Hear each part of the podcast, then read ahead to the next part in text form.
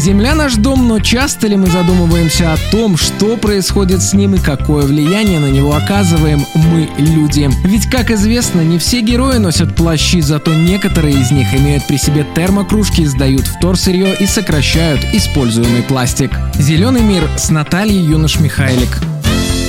Всем привет! Сегодня поговорим о том, как меняется климат в Беларуси в связи с глобальным потеплением.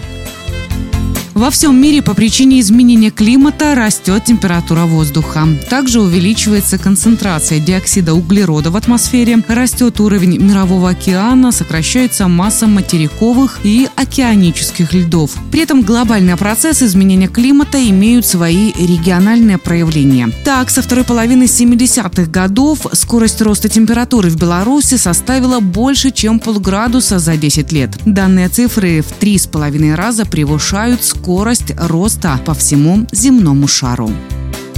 Небольшой экскурс в историю. С конца 80-х годов изменение температуры воздуха проявлялось в росте зимних температур. Однако со второй половины 90-х и начала 2000-х начали расти температуры и летнего периода. Отмечается рост числа жарких дней с температурой воздуха плюс 25 градусов и выше. В целом растут максимумы температуры, изменяется продолжительность сезонов года, увеличивается продолжительность лета и сокращается сокращается зима.